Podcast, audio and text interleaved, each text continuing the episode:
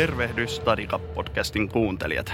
Tänään mun kanssa on juttelemassa liikuntalääketieteen erikoislääkäri, Suomen naisten maajoukkueen lääkäri, kirjailija, kolumnisti ja TV-stäkin tuttu olet mitä syöt sarjasta. Pippa Laukka, tervetuloa. Kiitos paljon. Kiitos. Hei, lähdetään saman tien liikkeelle kahdeksalla nopealla kysymyksellä. Mä sanon sulle sanan ja mitä sulle mit, tuleekin mieleen, niin Oi, sillä mennään. Ootko kuulostaa valmis? jännältä. No en mä tiedä, onko mä valmis, mutta anna tulla. Hyvin tämä menee. Ja? Jalkapallo. Helmarit. Sosiaalinen media. Uhka tai mahdollisuus. Dietit. Öö, peukku alaspäin. Herkut. Nam. Henkilövaaka. Ei ole mun juttu. Uni. Kaiken terveyden perusta. Kokonaisvaltainen hyvinvointi. Mm, miten mulla tulee vaan mieleen mun nimi? Saatko sanoa itsensä? Onko se vähän noloa? Saa sanoa, saa Okei. sanoa. Mä sanon pippalaukka. Ja sitten viimeisenä Stadikap. hyvä fiilis, hyvä meininki. Hei, tota, sä oot tosiaan naisten maajoukkueen lääkärinä, toiminut vuodesta 2010, niin kerro vähän, että mikä sun oma urheilutausta on ja mitä kautta sä päädyit naisten maajoukkueen lääkäriksi?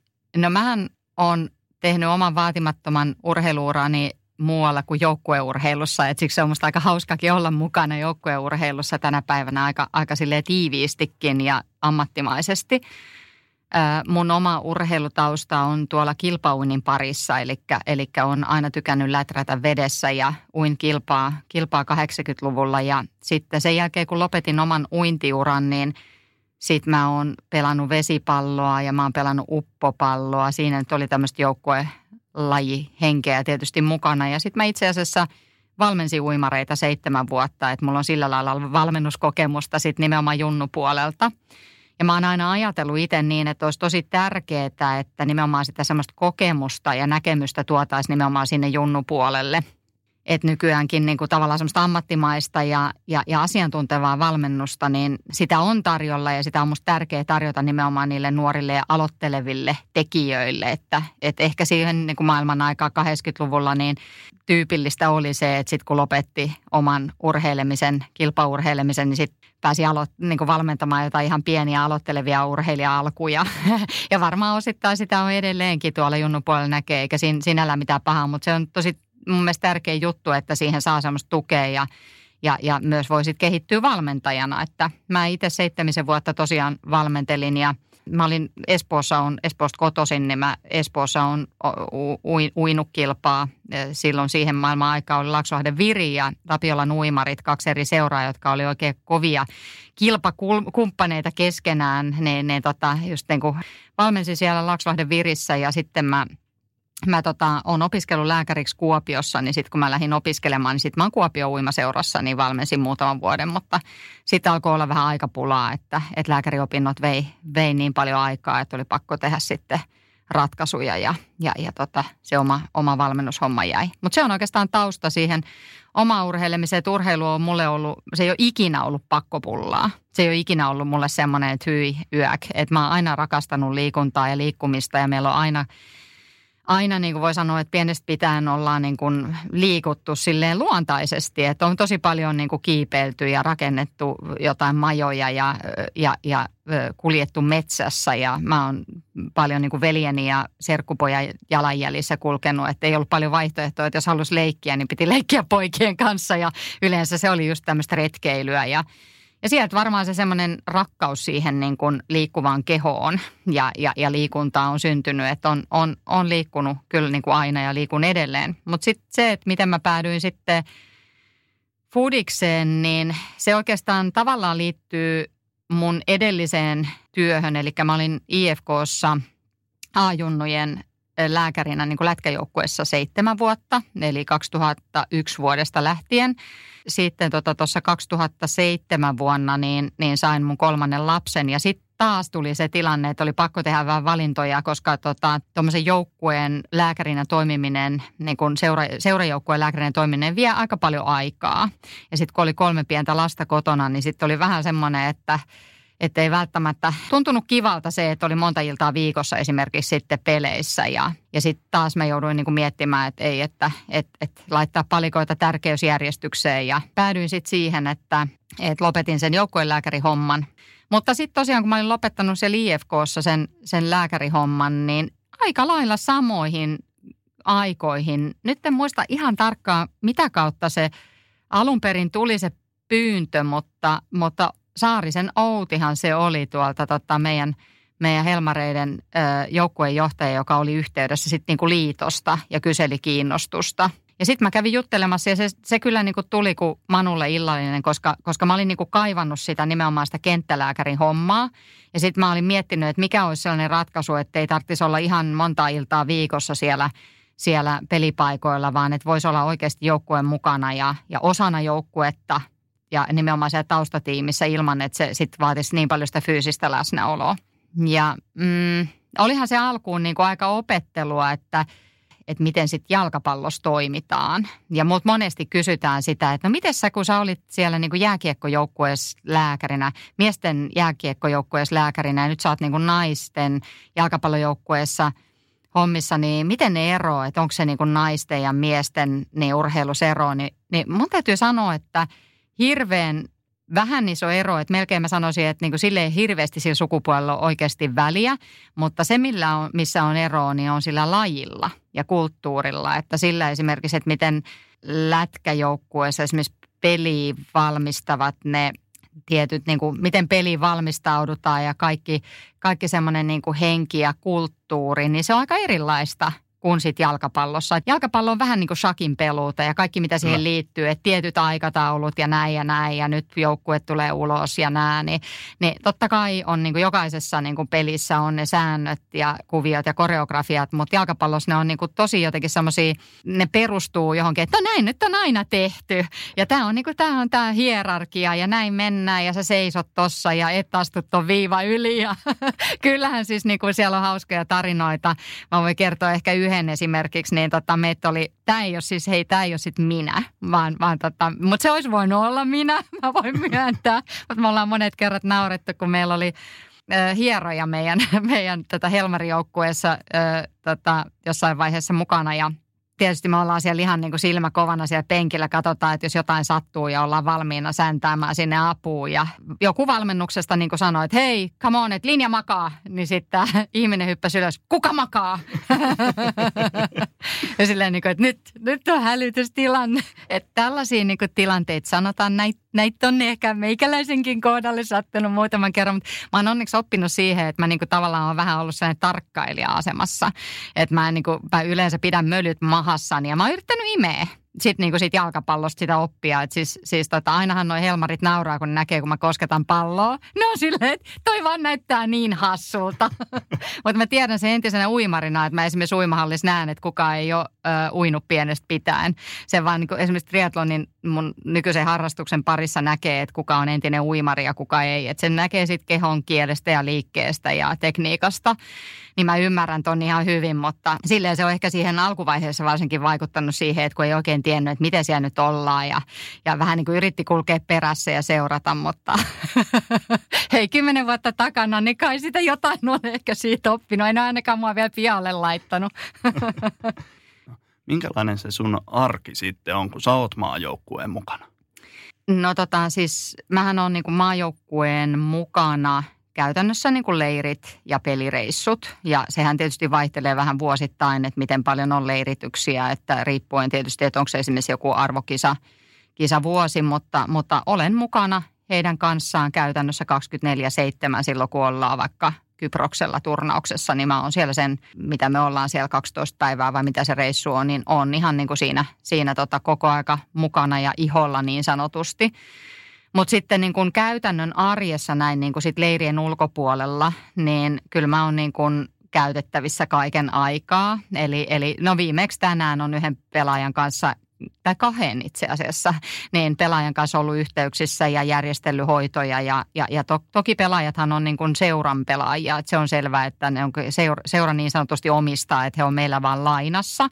Mutta hirveän usein tietysti, kun pelaajien kanssa on pitkä, pitkään tunnettu, niin hirveän usein haluaisit kysyä vielä pipan mielipidettä, että vaihdetaan ajatuksia ja joskus teen jotain määräyksiä tutkimuksiin tai hoitosuunnitelmia sitten, sitten on mukana siinä tiiviisti ja myöskin seurojen suuntaan. Ja se on semmoinen, mikä on niin kuin nyt tässä voi sanoa ihan viime vuosina myös kehittynyt semmoinen toimintakulttuuri esimerkiksi Helmareissa, että meillä on medical-tiimissä niin me tehdään sinne raportit seuroihin, me annetaan palautteet, meillä on tarkka data siitä, että mitä me ollaan seurattu, miten me ollaan kuormitettu, onko ollut mitään pientä oiretta, mitä me ollaan hoidettu, että kaikki raportoidaan.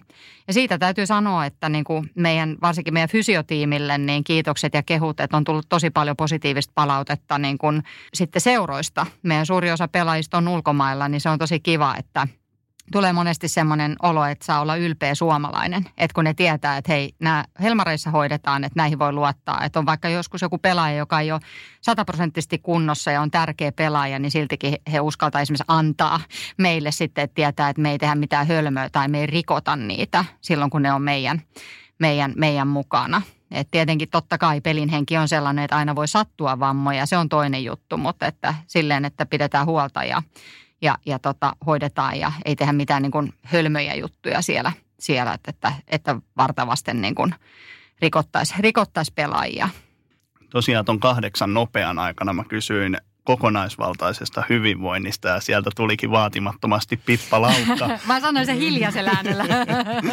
se on niin, voisitko niin. kertoa kaikille, mitä on kokonaisvaltainen hyvinvointi?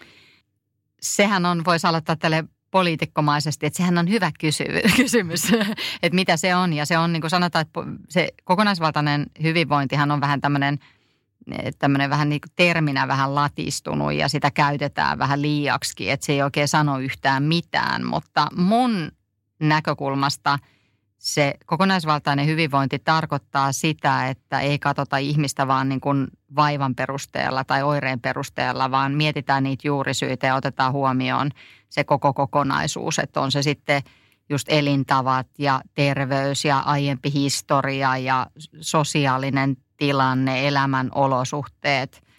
Se niin kuin koko paketti, jos näin voisi sanoa, että sitähän on tutkittukin maailmalla, että ihmisen terveys, niin – se on tutkitusti niin kuin lähes 70 prosenttisesti omissa käsissä. Että kun monesti ihmistä ajattelee, että, no, että se johtuu, että mulla on nämä huonot geenit tai, tai, tai tota, tämmöiseksi mä oon syntynyt ja meillä on kaikki on tämmöisiä e, tota, ylipainoisia esimerkiksi, niin, niin itse asiassa niin pieni osa meidän terveydestä tulee niin kuin suoraan niin kuin geneettisen perimän kautta. Isompi osa on sidoksissa niihin meidän elintapoihin ja asenteisiin ja siihen, että onko niin sanotusti niin kuin kuppi puoli täysi vai puoli tyhjä. Ja, ja, ja totta kai siihen vaikuttaa elinolosuhteet, mutta että et, et lähtökohtaisesti siihen voi jossain määrin ainakin vaikuttaa itse, että voi päättää, että asuuko Helsingissä vai Utsjoella esimerkiksi, mutta että, että mulle se kokonaisvaltainen hyvinvointi tarkoittaa just sitä, että, että mietitään niin kuin sitä – näitä kaikkia muuttujia siinä, kun kohdataan ihmistä tai mietitään ihmisen terveyttä tai mietitään sitä, että miten sitä omaa terveyttä voisi korjata ja parantaa. Valitettavasti mä sanoisin, että meidän terveydenhuollossa on vielä aika sairauslähtöinen ö, lähestymistapa, että usein hoidetaan sitä pientä siivoa ja se on aivan ymmärrettävää. Se on ihan selvää, että vaikka menee jonkun pohjekivun takia niin kuin päivystykseen, niin ei todellakaan voi kysyä niin kuin ihan kaikkea juurta jaksaen, mutta, mutta varsinkin silloin, että kun – sanotaan, että jos on niin kuin sakkaa elämässä pahastikin, että on monenlaisia haasteita, niin silloin viimeistään pitäisi miettiä niin kuin sitä, sitä koko, koko terveyttä ja hyvinvointia, siihen vaikuttavia mm, tekijöitä. Ja varsinkin sitten tietysti ammattiurheilussa niin on myös tärkeää se, että kun ollaan koko ajan aika lailla siinä omien voimavarojen äärirajoilla ja on tämmöisiä niin kuin tavoitteellisia päämääriä, niin silloin on tärkeää niin kuin huomioida – tosiaan niin kuin mahdollisimman moni seikka ja, ja, ja seurata ja tavallaan kontrolloida sitä tilannetta, että et, et, et voidaan niin kuin säilyttää se mahdollisimman hyvä tai jopa paras suorituskyky. Aika usein, jos puhutaan, just sanoit, että se on kulunut tuo kokonaisvaltainen hyvinvointi niin kuin terminä. Siihen tosi herkästi lyödään se, että silloin pitää olla jotenkin äärimmäisen tiukka, että esimerkiksi herkut tai tällaiset ei saa kuulua arkeen. Mutta mitä mieltä sä olet siitä? Joo, ehkä se kertoo niin kuin enemmän meidän ajasta ja asenteista kuin siitä, että mikä, mikä on se todellisuuspohja. Että meillä niin kuin nykymaailmassahan on, niin kuin, jotenkin jos ajatellaan vähän niin kuin syvällisemmin, niin tähän on tämmöinen aika suorituskeskeinen kulttuuri kulttuuri ja me eletään aika epävarmoja aikojakin. Ja sitähän on paljon tutkittu. Esimerkiksi Sitra on tutkinut sitä, että mikä on tämmöinen niin kuin tulevaisuuden visio. Ja monillahan siihen liittyy tämmöistä niin kuin ahdistusta ja pelkoakin, että ei oikein olla varmoja siitä, että mikä tämä niin kuin ihmisen 2.0-versio tulee olemaan ja viekö niin kuin kaikki teknologia meidän työpaikat ja, ja mikä se ylipäätään se työrooli, minkälaisia työpaikkoja tulevaisuudessa on. Ja ja se herättää niin kuin monissa paljon semmoista niin kuin epävarmuutta ja sitä kautta semmoista kontrolloimisen tarvetta. Tietyllä tavalla mä myös ajattelen, että kun meillä on tarpeeksi hyvin asiat, että me ei eletä pula-aikaa, eikä meidän tarvitse miettiä, että syönkö mä niin kuin kourallisen jauhoja vai sokeria, niin sitten helposti menee siihen, että, että on kaikkea tarjolla ja paljon tarjolla. Ja sitten siitä tulee vähän semmoinen haaste monille, että, että miten kontrolloi sitä, että miten, miten, miten saisi semmoisen niin kuin mahdollisimman hyvän version itsestään, jotta pärjäisi tässä elämän kilpajuoksussa. Ja siitä ehkä on tullut semmoinen vähän semmoinen, semmoinen elämäntapa monille, että tämmöiset niin kuin – esimerkiksi lihaserottuvuus on semmoinen, semmoinen tyypillinen, ajalle tyypillinen ilmiö, että pitää olla jotenkin semmoinen pärjäävä ja vahva ja menestyvä ihminen, että ei enää ihannoida esimerkiksi niin, kuin, niin paljon hoikkuutta kuin vaikka 80-luvulla ja, ja, ja, ja sitten mennään siihen ääriilmiöihin, että et, et, että ajatellaan kauhean mustavalkoisesti asioista, että nämä on sallittuja ja nämä on kiellettyjä esimerkiksi. Eli tämä pohjustuksena sun kysymykseen niin ei missään nimessä ole niin, että herkut ei olisi sallittuja. Että se kertoo mun mielestä paljon niin kuin tästä ajasta ja ihmisyydestä nykyaikana ja siitä, että tosiaan pitäisi olla jotenkin miten se voisi sanoa, niin kuin, äh, digitaaliajan luolamies tai nainen. Tai pitäisikö sanoa luolahenkilö? semmoinen semmoinen niin joka paikan selviytyjä. Että et, et ehkä, ehkä se liittyy just, just mun mielestä siihen. Että, ja sitten taas niin kuin itse vastaanotolla paljon hoidan tämmöisiä niin kuin just voi sanoa, että tämmöisiä niin voimavaransa pitkään ylittäneitä suorittajia, että on vaikka jotain ylirasitustiloja tai vedetty vähän liikaa, liikaa, liian tiukkaa dieettiä esimerkiksi ja sitten on huomattukin, että ei tämä ollutkaan hyvä juttu, että, että kaikessa pitää pingottaa ja suorittaa ja, ja, ja tota, niitä on yllättävän paljon nykypäivänä. Just nuorissa, nuorilla aikuisillakin on sellaisia, sellaisia hyvin paljon, että jotenkin niin kuin tavallaan se taistelupaikasta auringossa, niin se on aika raskasta. Ja sitten kun se tulee, varsinkin kun se tulee kotiin, et, niin, niin tota, paljon niin kuin kuulee sitä, että nuoret naiset ja miehetkin, niin, niin jotenkin niin kuin koko aika pitää näyttää hyvältä ja laittaa kuvia someen, mutta, mutta niin kuin verrattuna siihen niin kuin esimerkiksi mun – mun kilpauimariaikoihin, niin sitähän vaan kuljettiin lökäpöksyissä ja kukaan niin kuin, ollut kiinnostunut, että miltä sitä näyttää, kun, kun makoilee sohvalla ja, ja, ja tota, katsoo jotain kummeleita. Että se on niin kuin aika, aika tavallaan niin kuin kova olla Framilla 24-7 puhuit tuosta ajankuvasta ja nykyään ajankuvaan kuuluu tosi vahvasti tämä sosiaalinen media, mistä myös mainitsit. Esimerkiksi jos miettii Instagramia, siellä on paljon vaikuttajia, jotka – urheilee paljon, he kertoo, miten kannattaa treenata. Pelottaako yhtään, että tällaisilla vaikuttajilla, kenellä ei välttämättä ole sitä kirjallista tietotaitoa, niin he kertoo aika totuutena aina sen, että miten pitää tehdä mikäkin asia. No onhan se vähän huolestuttavaa tietenkin, että, että siellä voi olla ihan silkkaa puppua ja huuhaata ja se huolestuttaa tosi paljon, varsinkin nyt kun on noussut tämmöisiä aika vahvojakin tekijöitä esille, jotka voi sitten olla suorastaan niin kuin vaarallisia ne ohjeet, jos niiden völjyyn lähtee seuraamaan niitä, että että tavallaan mä niin kuin myös ajattelen, että se on vähän meidän, meidän niin kuin tieteen edustajien oma moka, että, että ollaan niin kuin pidetty vähän liian pitkää kynttilää vakan alla. Ja, ja mä itse ajattelen, että mun yksi tehtävä on nimenomaan semmoisen niin tutkitun tiedon kansantajuistaminen. Että et ei ketään kiinnosta just se kirjalla paukuttaminen ja, ja semmoisen niin tiedon kaataminen päälle, vaan, vaan nimenomaan se, että saadaan sitä tietoa, hyvää tutkittua tietoa niin kuin kansantajuiseksi ja jaettua ihmisille, niin se on mun mielestä tärkeää, että pitää uskaltaa tehdä sitä. Ja siinä esimerkiksi niin kuin täytyy sanoa, että lääkärikunta on ollut mun mielestä tosi konservatiivista ja tosi varovaista. Että mä muistan esimerkiksi edellisessä työpaikassa, niin tuossa joku kymmenisen vuotta sitten, niin siellä tosi paljon mietittiin sitä, että voiko niin kuin tämä iso yritys niin, niin, kuin niin sanotusti lähteä someen, että voiko sinne niin kuin mitään perustaa tilejä ja, ja, ja onko se niin kuin uhka vai mahdollisuus.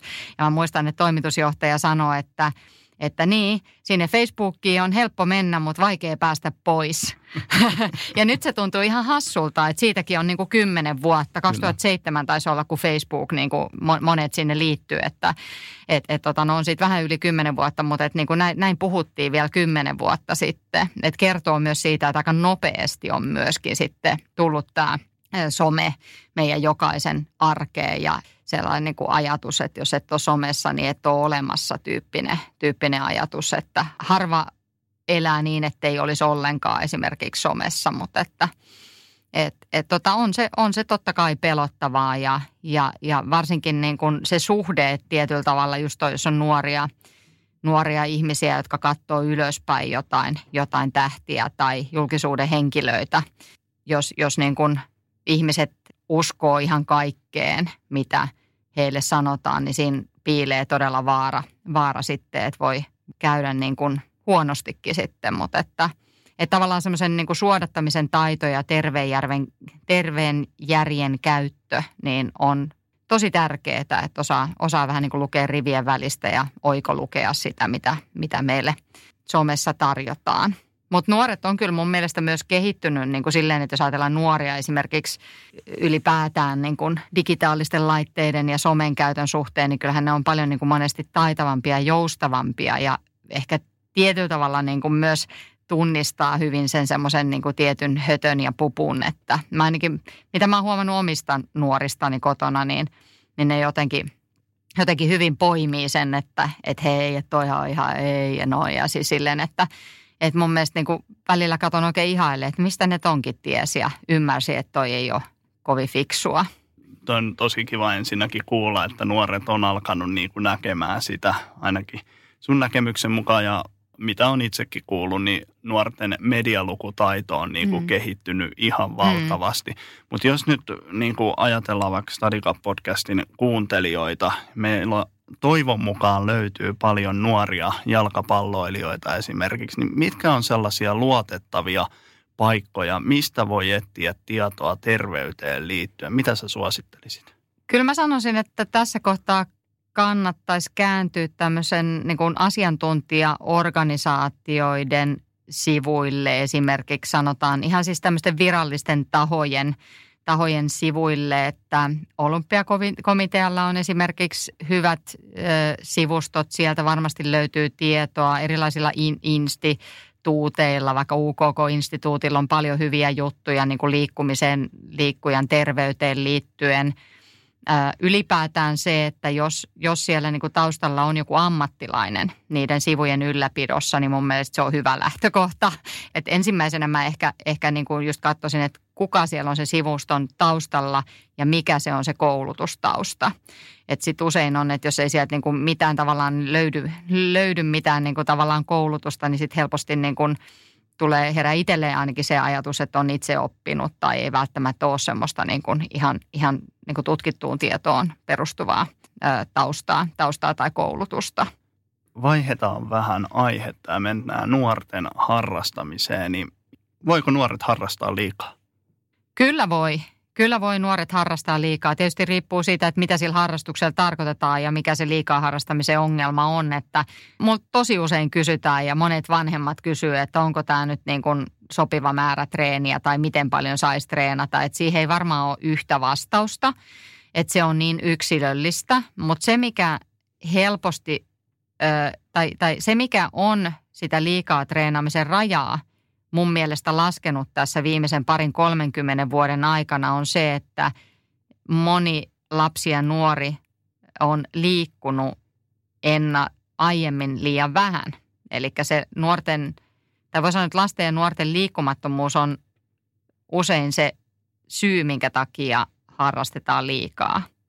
Eli toisin sanoen ei ole se semmoinen niin kuin välttämättä se liikkujan – keho kehittynyt sellaiseksi, että se sietäisi normaalimäärää rasitusta. Ja ne ongelmat usein sit liittyy siihen, että esimerkiksi kehohallintaa, koordinaatioon, tekniikkaan, ylipäätään siihen peruskestävyys ominaisuuksiin ja se semmoinen niin liikkujan mieli kuitenkin, niin, niin se alkaa jo ihan siitä niin kuin vauva-iästä siitä, että, että oppii tuntemaan kehon ja, ja, ja liikkumaan ja nousee pystyyn ja – ja sitä kautta juoksee ja, ja, ja, ja tekemään, kiipeilemään ja tekemään liikuntaa monipuolisesti. Että toi kysymys on hirveän iso siinä mielessä, että on vaikea sanoa, että mikä on kenellekin liikaa, että usein ne haasteet liittyy just siihen, että ei ole sitä riittävän hyvää pohjaa siellä taustalla ja nimenomaan siellä niin ei-tavoitteellisessa liikunnassa, vaan siinä, että kiipeilee ja juostaan ja nautitaan liikkuvasta kehosta ja rasitetaan itseään niin, että unen laatu pysyy hyvänä ja ruokailun rytmi pysyy säännöllisenä. Ihan niin kuin nimenomaan, jos puhutaan kokonaisvaltaisesta hyvinvoinnista. Ja sitten toinen, mikä on, on se, se nimenomaan toinen, toinen hankaluus on se, että monissa, tämä on vähän tämmöinen poliittinenkin kannanotto, mutta monissa, monissa tota, lajeissa ja kilpaurheilussa nykyään vaaditaan niin nuorella iällä sitä sitoutumista ja sitten se liikunta voi jäädä aika yksipuoliseksi. Ja siihen liittyy usein sit se, että myös, että, että jos haluaa niin kun vaikka joukkueurheilussa pärjätä, niin pitää oikeasti niin kuin käydä treeneissä ja harjoittaa sitä lajia ja joku toisen harrastuksen treenit ei välttämättä ole hyvä syy olla esimerkiksi treeneistä pois. Ja kalliit harjoitusmaksut tietysti se myös, että se luo paineita sekä vanhemmille että seuroille. Ja sitten se voi olla, että siitä tulee vähän yksipuolista siitä liikunnasta, joka altistaa sitten rasitusvammoille ja, ja toisaalta siihen, että se semmoinen niin mikä on nuorille kehittyvälle keholle tärkeää on nimenomaan se monipuolisuus, niin se, ne ominaisuudet jää hankkimatta silloin sanotaan alakouluikäisenä. Ja, ja, ja silloin kun just nimenomaan pitäisi saada sitä erilaista ja monipuolista liikuntaa ja se suojaisi myös kehoa, ettei niin helposti tulisi niitä monotonisesta harjoittelusta syntyviä rasitusvammoja niin herkästi, jos puhutaan vaikka selän rasitusvammoista. Mutta kyllä täytyy sanoa, että tietyissä lajeissa näen paljon, että harjoitellaan tosi paljon ja, ja, ja, ja tota, mennään sillä rajalla, että mikä on liikaa, että – että esimerkiksi, esimerkiksi voimistelulajit on sellaisia, että mulla käy vastaanotolla hyvinkin paljon esimerkiksi joukkuevoimistelijoita, joilla, joilla on tullut sitten hyvinkin nuorella iällä rasitusvammoja, että siellä rasitusmurtumia voi tulla jo 7-8-vuotiaana, kun niitä yleensä näkee vasta sitten 12 ikävuoden jälkeen. Tota, itsellekin tuli mieleen, että tästä on joitakin vuosia aikaa. Mä oon ollut sellaisella valmentajakoulutuspäivällä, missä oli hollantilaisia akatemiavalmentajia, niin kuin jalkapallossa nimenomaan. Ja he puhu nimenomaan, kun siellä joku, joku puhuu, että eikö pitäisi treenaa tosi paljon ja näin ja näin ja näin, niin ne sanoi, että ei, että heillä on niin kuin kaksi kertaa viikossa ne treenit siinä ja he on niin kuin haluukin, että he harrastaa jotain muuta kuin pelkästään sitä mm. jalkapalloa. Ja niillä oli muistaakseni tennis ja judo siinä, missä mm. he teki niin kuin tosi läheistä yhteistyötä lajien mm. välillä. Ja oltiin todettu, että se niin kuin on hyvä juttu niin kuin kaikkien mm. kannalta, että ei tarvitse lajien kilpailla. Niin mitä sun mielestä tämä lajikilpailu tekee nuorille nykypäivänä? No joo, kyllä, kyllä se monille tekee hallaa, koska eihän niin kuin, ei huippuurheilijoita niin tunnisteta vielä alakouluikäisestä. Et siinä vaiheessa vielä kaikki on niin aika samalla viivalla, että mahdollisuudet mihin vaan voi olla olemassa tai olla olematta olemassa. Et kaikkihan lähtee siitä, että on itsellä palo siihen tekemiseen ja helpostihan se tappaa sen motivaation, jos se on liian kunnianhimosta ja tavoitteellista. Että kaiken niin liikkumisen lähtökohta on kuitenkin se, että sen täytyy olla vapaaehtoista ja tapahtuu ilon kautta. Ja se ei tarkoita sitä, etteikö voisi olla kunnianhimoinen ja motivoitunut ja tavoitteellinen.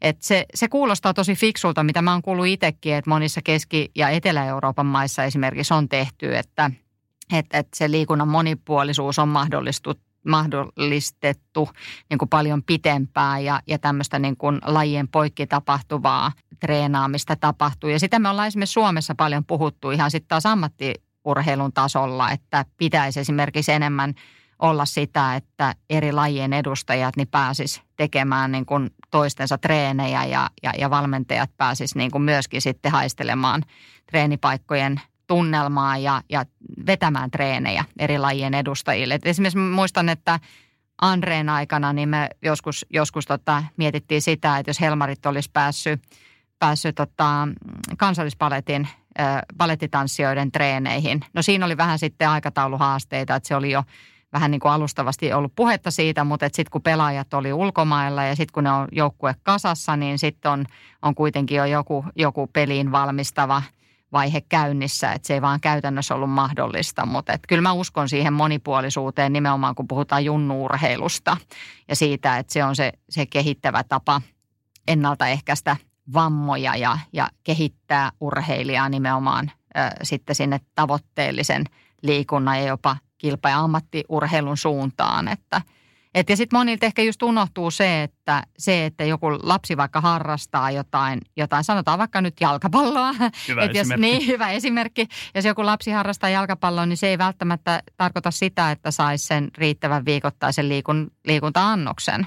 Et sehän on nykypäivänä aika huolestuttavaa, että nimenomaan, että, että se liikkujien osuus nuorista vähenee, kun mennään yläasteelle, että et, et jopa, jopa puolet liikkuu liian vähän ja se on tosi karua, kun mietitään sitten taas näin lääkärin näkökulmasta ja, ja sen kehon rakentumisen näkökulmasta. Esimerkiksi luuston näkökulmasta, kun tiedetään, että se luulujuus saavutetaan sinne parinkymmeneen ikävuoteen mennessä ja kyllä se liikunta on siinä keskeisessä roolissa, että saadaan vahvat luut sinne aikuisuuteen. Onko se pohtinut sitä, että mikä aiheuttaa sen, että se liikunta jää pois sitten? Siihen on monta syytä ja mä oon itse, itse itse asiassa niin kuin pohtinut sitä nuorimman tyttären kohdalla, että, että hän on nyt, nyt tota, menee yläasteelle, mutta on niin kuin harrastanut erilaisia lajeja ja, ja tota, ja sitten viime syksynä lopetti cheerleadingin, jossa hän oli sitten, sitten tota, niin kuin seuratoiminnassa ja kilpajoukkueessa, mutta sitten hän lopetti sen.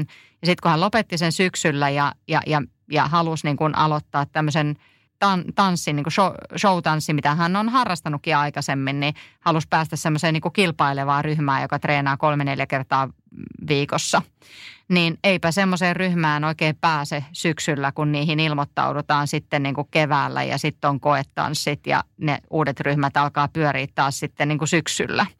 Tämä on se yksi, että mä niin kuin ihan oikeasti kollasin kaikki ryhmät, mitä on pääkaupunkiseudulla, mutta oli ei oota tarjolla. Et toki oli sellaisia, että on niin kuin irtotunteja, että on mahdollista käydä niin kuin tanssimassa ja käydä siellä täällä tuolla, että vaikka joka päivä, mutta ei se ole sama juttu ja varsinkin tuommoiselle niin kuin nuorelle, joka joka, joka on niin kuin kasvamassa ja, ja, ja voi olla vähän jännää mennä uuteen porukkaan, sitten vaan niin kuin tupsahtaa sinne joka kerta eri porukkaan, niin ei sitten vaan tule tapahtumaan. Et se esimerkiksi on yksi mun mielestä, että on niin kuin vähän semmoista niin kuin liikkumavaraa, että voisi niin kuin vaihtaa lennosta lajia ja, ja kokeilla. Ja, ja, ja se, on, se on varmasti niin kuin, niin kuin yksi, yksi syy siihen. Yksi on varmaan sitten niin kuin ylipäätään se, että miten ylipäätään sitten noita esimerkiksi harjoitusmaksuja, kustannuksia jaetaan. Että kyllähän nyt moni seura on ollut jalkapalloseurakin niin kuin pulassa tämän koronan myötä, että kun on harjoitukset ollut pysähdyksissä. Kun vertaa esimerkiksi taas jossain Ruotsissa, niin paljon enemmän tulee sitten yhteiskunnalta subventiota niihin, niihin harjoitusmaksuihin, että on sitten myös – myös, myös mahdollisuutta niin kuin kokeilla ja harrastaa, että se ei ole niin kallista välttämättä perheille. Että se, on, se on, voi olla niin kuin ihan taloudellinenkin kysymys. Ja kyllä mä sitten ajattelisin, että yksi tärkeä syy on siihen, että kun puuttuu esimerkki, että jos ei vanhemmat liiku, niin ei ne lapsetkaan opi liikkujaksi. Kyllä, ja itsekin on tällainen niin kuin harrastusten puolesta puhuja, etenkin jalkapallon, että kaikkien kannattaa mennä pelaamaan, mutta kyllähän fakta on se, että – kaikki pystyy käymään kävelemässä ja se, mitä kävelystä puhutaan, niin se on ihan äärimmäisen hyvä treenimuoto, että mm. menee tuonne luontoon kävelemään ja mm. kaikki oikeastaan pystyy sen tekemään. Kyllä, se on ihan totta, että se on, se on, se on aliarvostettu laji ja moni niin ajattelee, että mitä, eihän se ole edes mitään liikuta. Ai, lasketaanko sekin, että se on niin kuin hyvin monille semmoinen semmoinen asia, että mietitään, että ei se ole, niin kuin ole mitään oikeaa liikuntaa, jos menee kävelemään ja ja se, se voi olla, että se on just se tärkeä osa esimerkiksi sitä kilpaurheilutreeniä, jolla saadaan sitä peruskestävyys, liikehdintää ja palauttavaa liikuntaa, joka tukee nimenomaan sitten sitä kovatehoisempaa ohjattua liikuntaa. Että se on tärkeää nimenomaan semmoinen hyöty ja, hyötyliikunta ja kevyt peruskestävyys liikunta. Ja jos vielä vähän palataan tuohon alkuperäiseen kysymykseen, että voiko nuoret harrastaa liikaa, että jos mä esittäisin jatkokysymyksen siihen, että mitkä on sellaisia seikkoja, mitkä paljastaa nuoren uupumuksen? Mitä esimerkiksi vanhempi on hyvä tarkkailla oman lapsen käytöksessä? No mun mielestä joku valmentaja on joskus viisaasti sanonut, että silloin on jotain pielessä, kun sen nuoren liikkujan kasvoilta häviää hymy. Et se on musta niin kuin tosi hyvä merkki, koska sitten taas niin kuin vastaanotolla lääkärinä mä näen sitä, että on pitkään ollut väsymystä, on ollut unihäiriöitä, mikä ei huvita, on keskittymiskyvyn häiriöitä, ei oikein jaksa, sairastelee jatkuvasti, tulee rasitusvammoja. Nämä on niitä tyypillisiä, mitä näkee, mutta ne on usein sitten jo seurausta siitä, että on ollut vähän liian totista ja puurtamista se treenaaminen. Että, että voi olla, että siinä on joku tilapäinen syy, voi olla, että joku nuoren kehitykseen liittyvä seikka, joka aiheuttaa sen, että on, on, on tota, vaikka motivaation kanssa haasteita. Eikä se tarkoita sitä, että sen pitäisi sen liikunnan loppua vaikka siihen niin kuin seinään, mutta kyllä sitä asiaa kannattaa tarkastella ja kyllä mä tietysti niin kuin muutaman murrosiän läpikäyneenä, niin, niin lasten, lasteni, omien lasteni kanssa läpikäyneenä, niin sanoin, että se voi olla niin kuin aika vaikea se joskus se vuorovaikutus ja se semmoinen avoin yhteys, mutta jotenkin olisi hyvä, että siellä kotona tähtäisi siihen semmoiseen aikaikkunaan, kun ne nuoren luukut on auki siellä, että on valmis tuulettamaan ajatuksiaan ja, ja, ja tota, niin se, ne kannattaa hyödyntää, hyödyntää. että et nimenomaan, että saisi niin kuin – saisi sinne niin kuvaan sinne näkymään sinne mieleen. Ja, ja, ja tota, joskus se voi olla, että joku suora kysymyskin, että, että se, että, että onko motia,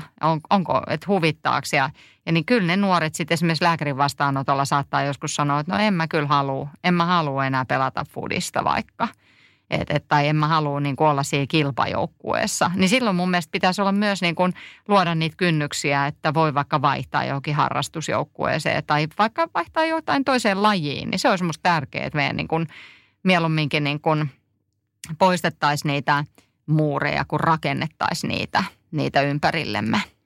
Ja siitä on paljon tutkittua tietoa tällä hetkellä tästä tota, unen tärkeydestä. Mm. Niin nyt mä annan sulle vapaan sanan. Nyt saat paasata niin ah. paljon kuin haluat unesta. No niin. No mitähän mä sanoisin siitä, että tota, sehän on niin iso aihe, että siitä voisi pitää semmoisen tunnin monologin. Mutta lähdetään siitä, että multa ihan tosi usein kysytään sitä, että no mites, mikä näistä kolmesta on niinku tärkein? Että onko se se, onko se se syöminen, treenaaminen vai uni? Niin kyllä mä oon sitä paljon miettinyt ja ja, ja mä en mielellään niin kuin nostaisi yhtä ylitse muiden, mutta kyllä mä silti tuun siihen tulokseen, että kyllä se palautuminen ja uni ja myöskin sen päiväaikaisen tekemisen järkevä rytmittäminen on kaikista tärkeitä sen liikkujan ja terveen kehon kannalta.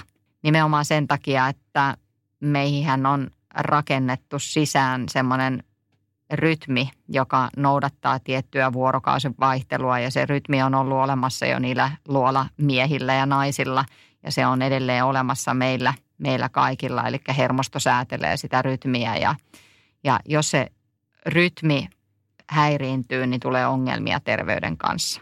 Ja usein se häiriintyy se rytmi nimenomaan sen takia, että meillä on liikaa tekemistä, liikaa impulsseja, liian vähän taukoja päiväaikana tai sitten illalla ennen kuin me mennään nukkumaan. Että voi olla, että me sometetaan tai altistutaan siniselle valolle tai – katsotaan vaikka kissavideoita, jotka on niin kuin söpöjä ja lepposia, mutta ne antaa meidän aivoille ihan väärän signaalin, että ne sanoo, että nyt lähdetään taas niin kuin laukalle, lähdetään seuraavalle kierrokselle, vaikka olisi jo nukkumaan menoaika. Ja silloin se unen koreografia häiriintyy palautumiseen on tullut nyt uutena asiana teknologia tosi vahvasti mukaan. On älykelloa, jotka näyttää treenin jälkeen, että paljon pitää levätä sen jälkeen. Mikä sun mielipide on näistä teknologian vempaimista? No mä sanoisin, että, että se on hyvä renki, mutta huono isäntä. Että sitten jos on kuin esimerkiksi kovasti tavoitteellinen – liikkuja tai ihminen ylipäätään, että haluaa kaikessa pyrkiä johonkin täydelliseen suoritukseen, niin se voi helposti mennä siihen, että katsoo ranteesta, mitä mulle kuuluu ja unohtaa niin kuin kuunnella niitä kehon omia signaaleja ja merkkejä väsymyksestä tai palautumattomuudesta. Et, et mun mielestä se on hyvä, hyvä kyllä silloin, kun, kun tota esimerkiksi ollaan niin kuin koko ajan äärirajalla, jos ajatellaan vaikka jotain meidän helmaripelaajia, jotka kuormittaa, treenaa paljon, niin – niin joiden on huolehdittava siitä säännöllistä palautumisesta, riittävästä palautumisesta ja unesta, niin mun mielestä se on hyvä apu, mutta se on nimenomaan apulainen. Ja multa tosi usein kysytään sitä, että no minkä ikäiset vois käyttää tämmöistä niin kuin esimerkiksi kelloja, niin ei, ei siihen oikeastaan niin kuin ikärajoja ole ja se vähän niin kuin riippuu siitäkin tietysti, että mitä sillä haetaan. Että on myös semmoisia aktiivisuusrannekkeita, jotka nimenomaan sitten esimerkiksi kannustaa lapsia liikkumaan. Että sekin voi olla ihan hyvä, että ne herättelee, että hei, että hop hop, että lähdepäs nyt liikkeelle. Mutta sitten jos on tietysti paljon treenaava nuori, niin ne voi olla ihan hyödyllisiä nimenomaan siihen, että oppii kuuntelemaan sitä kehoa ja oppii tunnistamaan ne kehon rajat, koska se on yksi tavallaan taito, mikä myös niin kuin tarvitaan, jotta voisi esimerkiksi kasvaa ammatti- tai huippuurheilijaksi. Useinhan se on niin kuin nuorilla voi olla, että se vaikka joku loukkaantuminen, niin voi olla semmoinen, että vanhempi urheilija olisi osannut jo tavallaan ennakoida ja tunnistaa, että hei, mulla oli vähän pohje jumissa ja, ja mä osasin vähän höllätä treeniä. Mutta sitten voi olla, että joku lapsi tai nuori, niin, niin se vetää, vetää tavallaan sen kivun läpi ja sitten aiheutuukin joku, joku vaikka loukkaantuminen siitä. Että se on niin kuin taito opetella kuuntelemaan sitä kehoa ja siinä mielessä tietysti tuommoiset niin teknologiset laitteet voi olla ihan hyvä, hyvä apu, mutta korostan sitä, että se on niin kuin tärkeää, että se on niin kuin, silleen niin kuin ilon kautta ja että silleen niin kuin hauska tutustua kehoon ja oppia tuntemaan kehoa, mutta ei niin, että nyt tässä, tässä valmennetaan meidän – Pekasta 5V, niin NHL-kiekkoilija, että, että silloin kaikki mahdolliset hilavitkuttimet niin piippailee, kun se menee illalla nukkumaan. Sitten jos mennään näihin vammoihin, jalkapalloilijan tyypillisimmät vammat. Tuntuu, että joka toinen jalkapalloilija on lopettanut uransa polvivammaan. Onko tämä vaan tällainen mutuheitto vai onko sille jotain tieteellistä pohjaa, että jalkapallossa polvet on erityisen kovalla? No joo, tota, on, on se ihan faktaa, että, että jalkapalloilijalla erityisesti alaraja vammat on niitä yleisimpiä ja yläkroppavammat on sitten harvinaisempia ja toki polvivammat, mutta myös nilkkavammat on hyvin tyypillisiä jalkapalloilijoilla. Ja sitten myöskin tämmöiset takareisivammat tai erilaiset ylikuormitusoireet on, voi sanoa, että vielä tyypillisempiä, mitä esimerkiksi näkee helmareiden kopissa, että et, et ne vammat, jotka myös saattaa ennakoida polvivammoja. Eli, eli sitä on tutkittu, että esimerkiksi joku eturistisiden repeämä, niin todennäköisesti liittyy siihen, että se lihasaktivaatio on puutteellinen ja sitä kautta altistaa sitten niille vammoille. Että, että tärkeintähän olisi tietysti siinä se, että se kehon liike olisi hallinnassa, kontrollissa ja liikkuvuus, lihasaktivaatio olisi hyvää ja mielellään symmetristä. Ja, ja sitä me esimerkiksi niin kun ollaan, ollaan noiden naisfutareiden kanssa niin kuin paljon tehty töitä tässä viime vuosina, että nimenomaan, että me, me kartoitetaan lihastasapainoa, me tehdään aamusi esimerkiksi leireillä testit, että joilla me mitataan pelaajien niin sanottua redidenssiä, eli valmiutta siihen päivän rasitukseen, että mitataan, minähän olen pissalissu, eli mittaan osmotestillä virtsan väkevyyttä, että nähdään, että he on juoneita ja palautuneita ja sitten meidän fysioterapeutit tekee tiettyjä lihashermotusharjoitteita, esimerkiksi pudotushyppyä saatetaan tehdä, jolla nähdään se, että on palautunut. Ja sillä pystytään niin kuin suojaamaan myös sitten, sitten näiltä vammoilta, vamma-alttiudelta.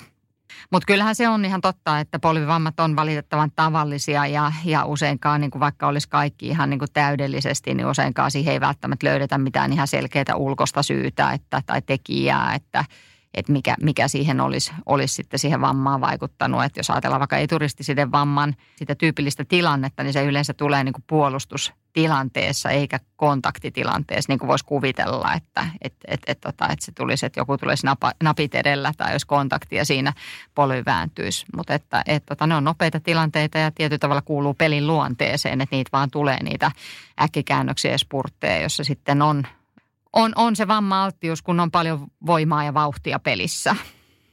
Sitten vielä tähän loppuun. Stadika-podcastia tehdään, niin sä sanoitkin, että sä et ole hirveästi jalkapalloa itse pelailla, mutta onko sulla jotain Stadika-muistoja? Äh, tota, tota, tota, ei mulla itselläni, ei kun ei, se on hei, onhan mulla. Kato, mä pääsee unohtua. Ei ole oikeastaan muuta kuin, että mun tytöt on pelannut, niin kuin sanoin, että mulla on, mulla on siis kolme tytärtä. Ja, ja tota, he on niin kuin harrastanut erilaisia liikuntamuotoja niin, niin totta, tai lajeja ja ollut mukana. Niin he on pelannut, kaksi nuorinta on pelannut fudista muutaman vuoden aikana Hopsissa. Niin, niin siellä ovat olleet mukana Stadikapissa, mutta se, miksi mä joudun vähän hakemaan tätä oli, että mähän on aina ollut itse töissä, niin mä muistan vaan sen, että mä oon sitten valjastanut jonkun kuskaamaan niitä sinne pelipaikoille ja, ja, ja tota, mun isä on ollut siinä isona apuna, että jonain vuonna just kun sato kaatamalla, niin niitä tyttöjä sitten kuskattiin ja, ja tuli kuvaa sieltä kentän laidalta, että on tää hienoa. tämä urheilu täällä Suomessa. Että, että tota sellaisia, sellaisia hyviä muistoja se oli tytöille tosi tärkeä juttu ja, ja, ja jotenkin se oli niin kuin tosi, tosi hieno ja niin kuin, semmoinen, niin tuli semmoinen niin liikunnan ilo, että tuli itselleenkin hyvä fiilis, kun näki niitä kuvia sieltä ja, ja sitten, että palkittiin vaikka jätskillä sen niin pelipäivän päätteeksi, niin, niin ne on tärkeitä muistoja.